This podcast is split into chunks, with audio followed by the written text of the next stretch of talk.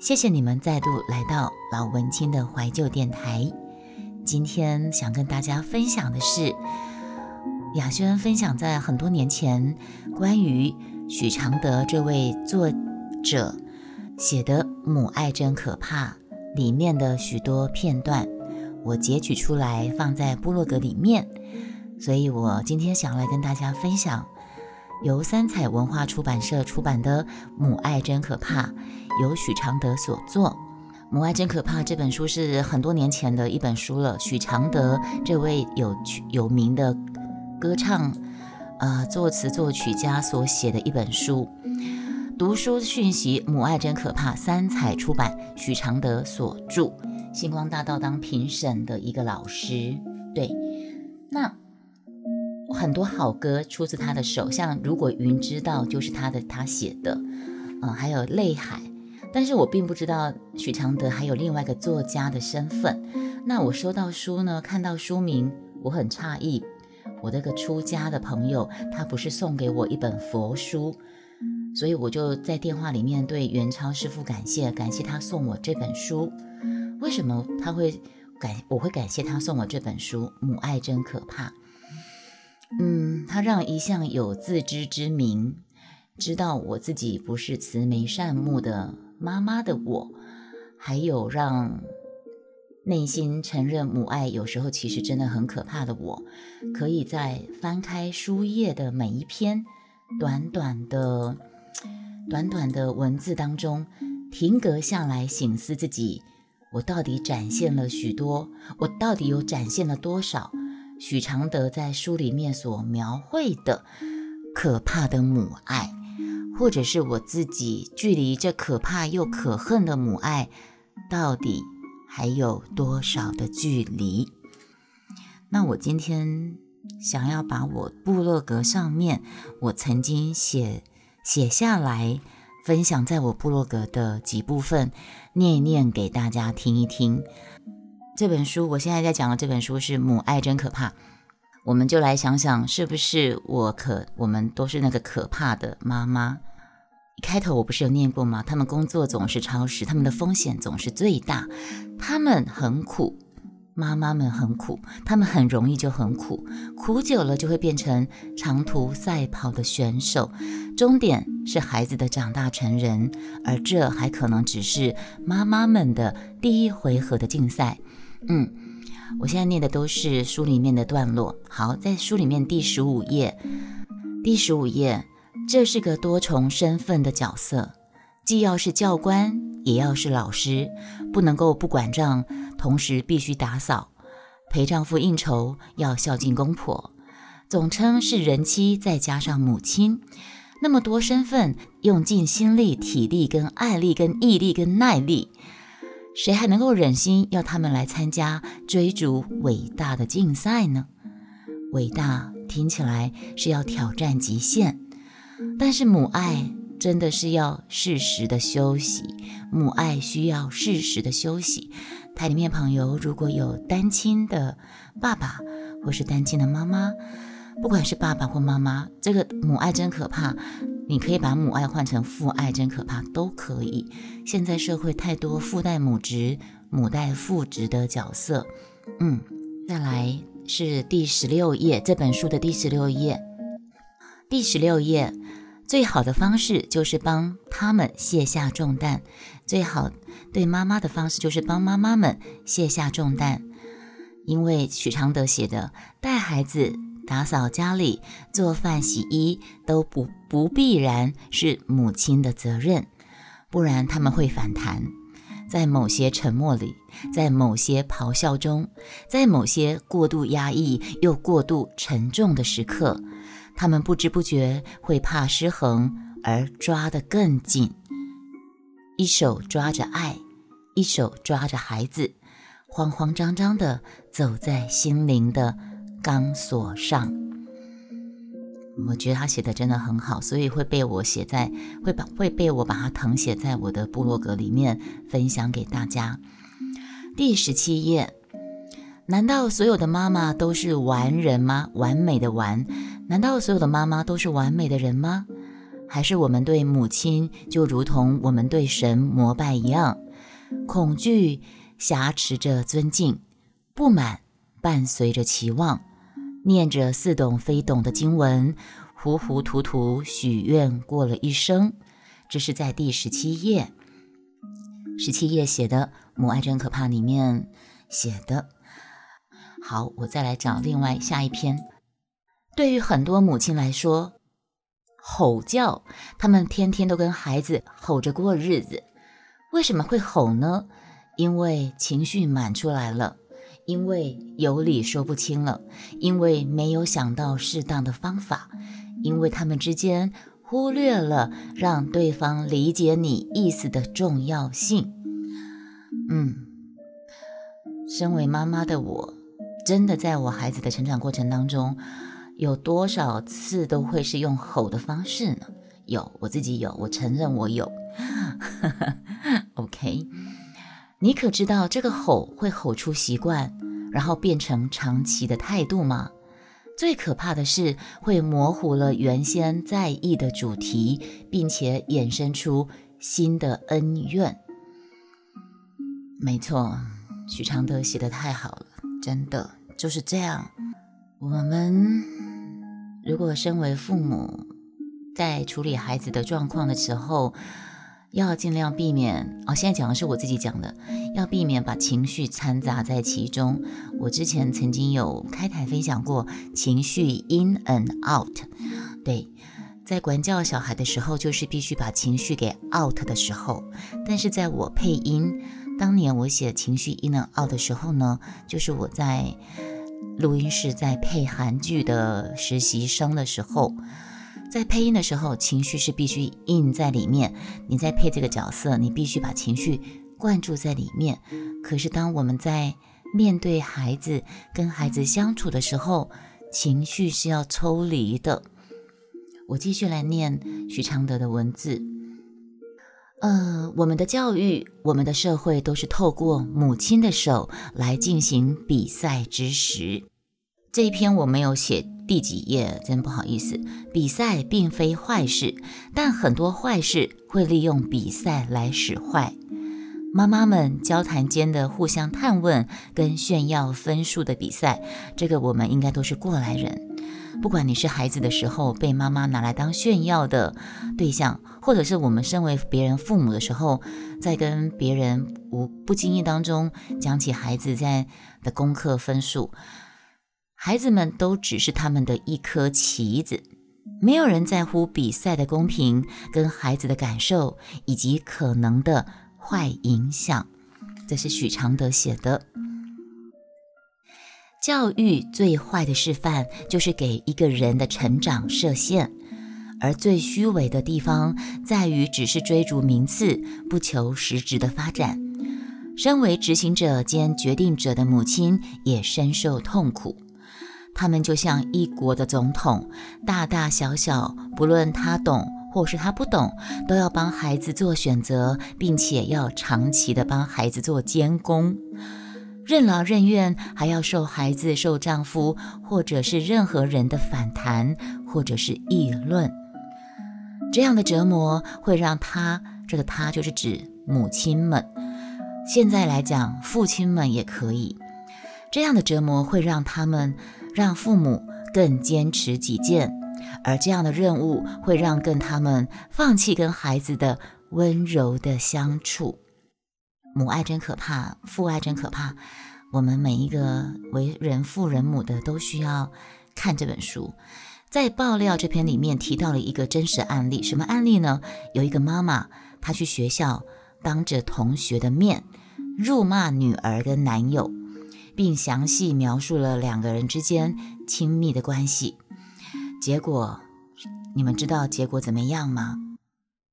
当晚。这个女儿当晚就自杀了，所以作者许常德就说：“不是每个妈妈都这么的恶劣跟无知，可是如果不知道尊重孩子的隐私，就可能闯下大祸。以及真正的关心，尤其在紧张的时刻，把孩子当大人来对待，孩子才能够听得进去你的道理，并且。”才会尊重你。我当时念到这这个地方，许常德说要孩父母要尊重孩子的隐私，这让我想到我国中时候，我的父亲跟我的后母连续偷看我日记的痛苦往事。我的父亲是个之前是小学，后来到了基隆海事当老师，国文老师。身为老师的人，为什么会不懂孩子的心理？我这点我真的很不懂。好，当时我记得，当时我父亲是看了日记后，他看了我的日记，他还不知道隐藏，他还针对日记对我提出批判、说教跟观念导正，他还堂而皇之的表示，我是关心你才看你的日记。我之前没有跟爸爸妈妈住，我是从小是外婆带大的孩子，所以呢。我只有国中三年住在父母住在爸爸跟后母住的地方，然后有一些事情，我其实记得是两件事情。这个之后我们再辟辟题专谈哈，但是我今天可以先带过，我就印象很深刻，因为这个事情是一辈子刻骨铭心不会忘记的。我就写了两件事情的日写在日记本发发牢骚，结果呢，有某个礼拜六那时候还要上课的时候，那时候没有周休。二日，我回到家，我发现家里面怎么没有人？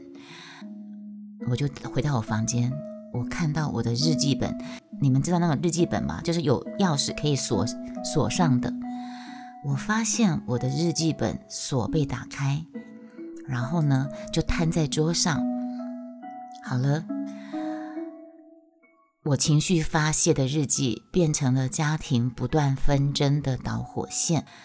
你们可以想想看，对一个国中一年级，对一个年仅十三四岁的小孩，我是从外婆、阿姨、舅舅大家的关爱当中，表兄妹都很疼我的一个大家庭里面生活了很多年，回到爸爸身边，因为他认为要给我享受天伦之乐嘛，总要回去跟他们生活个三年，而且好日子没有多久。我那个日记事件就发生在我回去家里面，回到爸爸妈妈身边不到不到两个月的时间发生的。他们看我日记，我记得那天就是叫我去跟妈妈跪着道歉。说我不该写这样的日记，然后从此以后，我妈妈对我，我后母就对我就是冷冷冰冰的。她就是尽到了必须要供应我吃吃饭、上学，要照料我的生活起居。可是除此之外，她对我就冷冷的。三年就是这样，我的过我三年就这样过来的。但是这件事情我都不敢让我的父呃不敢让我的阿姨们知道，因为我怕他们会担心。好，这个以后我再说。很难受，对不对，果果？其实，果果，如果你有去追踪我的 podcast，我有一个，呃，你今天好吗？你今天好吗？是我的自创的小说，呃，台里面的朋友容我广告一下我的 podcast，老文青的怀旧电台，里面有我自己的人生故事，也有我自创的小说，还有我的散文，欢迎你们去追踪起来。对一个年仅十三四岁，对从备受关爱的外婆身边回到一个宛若冰库火炉的地方，实在是生命无法承受之重。而我当我自己成了母亲之后呢，我家老爷却曾经说过：“小孩子房门不可以上锁，孩子要什么隐私啊？”我们家老爷曾经说过一句话：“不管是大人还是小孩，谈到什么要隐私权，都是要做坏事的借口。”请问，我请问大家，当我看到我姥爷他在翻我家我的皮包的时候，我会不太开心。我这种心情很正常吧？这样表示我要做坏事吗？嗯，我倒想看看陈老爹，就是我们家老爷，到时候要怎么面对他叛逆时候的女儿。这是我当时的第二篇，呃，母爱真可怕的导读。对，我们先来看第三篇。呃，我现在在分享的是许常德的这本《母爱真可怕》。在《母爱真可怕》这一书当中，许常德以男性同胞的观点写下这篇《妈妈的娱乐》。我摘取片段如下：啊，妈妈必须要娱乐，妈妈如果没有娱乐，表示你放弃娱乐，表示你不重视娱乐，或者是你把当妈妈想成是你的娱乐。如果是忙到连娱乐都要牺牲的妈妈，到底是在忙什么呢？不知道要休息的生活是不是一种病态呢？你你以为你还要跟古代人一样有一个惨兮兮的伟人的生活吗？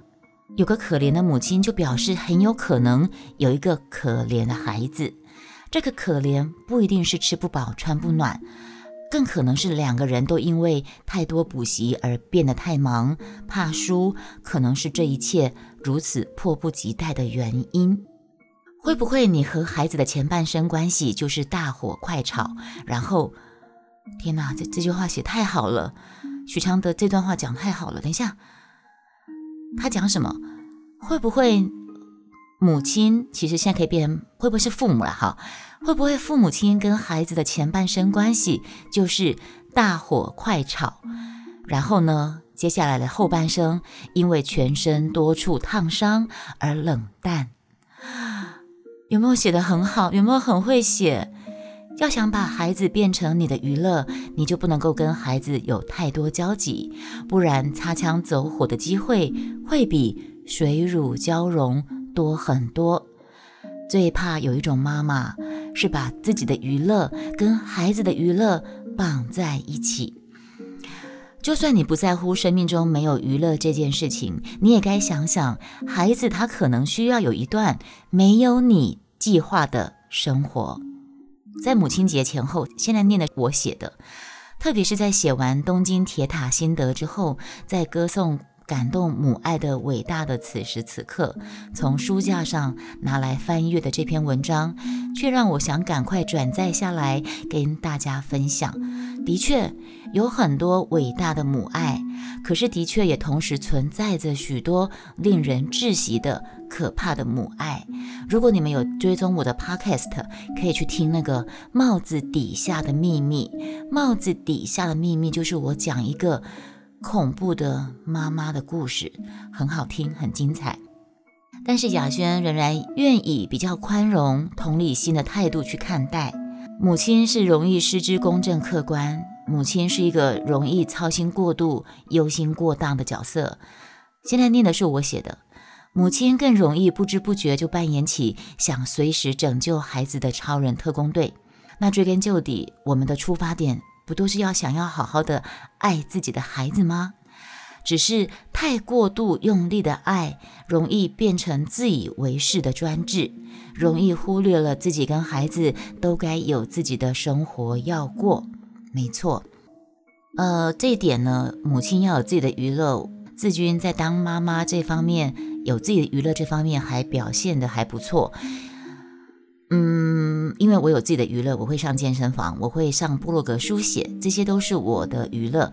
可是我也有表现不好的地方，我是一个很情绪化的妈妈，我承认我是一个非常情绪化的妈妈。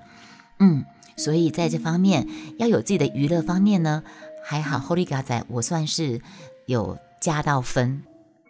我们看第四篇《妈妈的剪刀》，看完了《母爱真可怕》里面的这一篇，叫做。妈妈的剪刀之后，我心里一直反省自责。我给孩子，我给自己的孩子的关爱，真的加了许多杂质吧？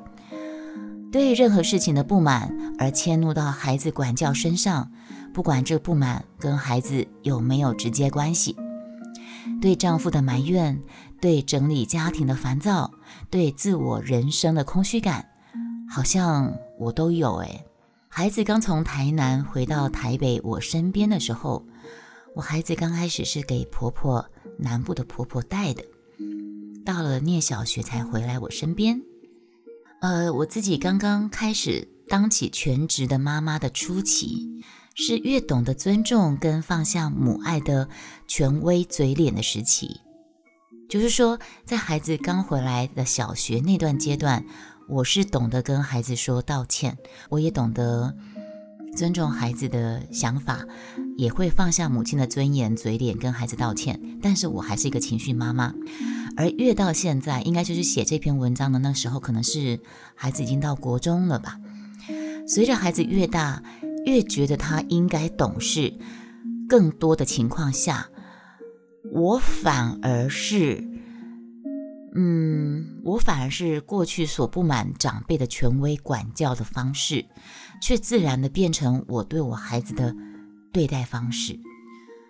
起码我会反省，起码我在写这个篇文章的当下，我是在反省。我可以申辩说，那是因为孩子越大越不受教啊，讲都讲不听啊，非要大声才会动一下。可是这样的形象越来越有恐怖母爱的形象了。看这本书的同时，我真的要好好的想想自己的做法。现在雅轩在。录 Podcast 在开台的念这本书，离已经过了那段时间了，孩子已经半离巢状态了。我们现在的关系应该是比当时，嗯，缓和许多，倒吃甘蔗了。好，我现在再继续念他的许常德母爱真可怕这一段。这个世界上百分之九十九的妈妈都不是专业的教育者。但他们都很用力地教育着孩子，他们可能更分不清楚加诸在孩子身上的关爱其实充满杂质，可能还有对丈夫的埋怨，对整理家庭的烦躁，对自我人生的空虚感，对一直在变化的孩子的不知所措。最重要的，他们都忘了在他们还是孩子的时候对母亲的反叛。许常德又写了：“大多数人都有跟妈妈长期相处的经验，妈妈的辛苦为何老是换来孩子的叛逆？这问题不思考，妈妈就永远难逃这个魔咒。是不懂方法呢，还是从来不重视方法？是不懂尊重呢，还是从来不知道要尊重？是负担太重呢，还是妈妈就是要全权掌握？”母爱总是给人绝对的珍贵，母爱总是给人绝对的尊贵，不能怀疑，不能批评，不能放下，所以导致很多妈妈以为越用力，爱越伟大。许常德继续写着：“分寸的拿捏啊，其实说实在的，我的心里话，分寸拿捏真的很难呢。高高在上的嘴脸。”如何调到温和的平等？真正的教育是引发受教育者的兴趣，而非强压。要多了解孩子的动机，比对孩子的行为批判来的重要。尤其在你的批判已经陈旧过时了。以上所念的是三彩出版社许常德所出版所写的《母爱真可怕》。嗯，在这边分享给大家，母爱真可怕。在现代这个社会，我发现有很多单亲的爸爸妈妈都是身兼父职或身兼母职的角色。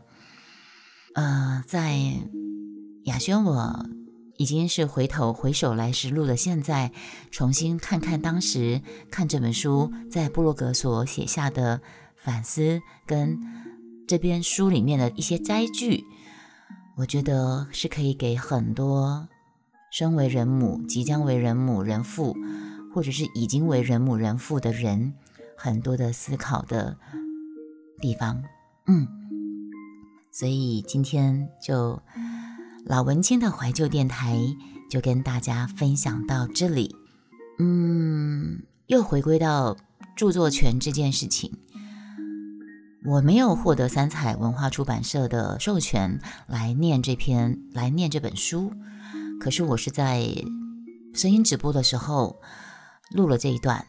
那我想，如果而且我没有全部念，我只是念小片段，而且是站在一个好书分享的心情之下。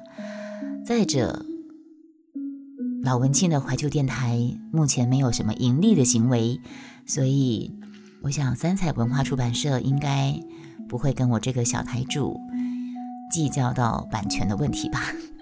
好，那我们今天就先分享到这里哦。附带一句，现在我发现 Podcast 它也开放给听众可以给予呃 Podcast 制作者些微的小许的赞助。如果你们对我的声音喜欢，喜欢我的分享，如果愿意给我一点精神支持，欢迎可以给我赞助一杯咖啡。详情请看我的节目文字描述的地方。这样会不会跟我前面讲的没有盈利行为打嘴巴？应该不会吧，因为目前也没有人赞助我啊。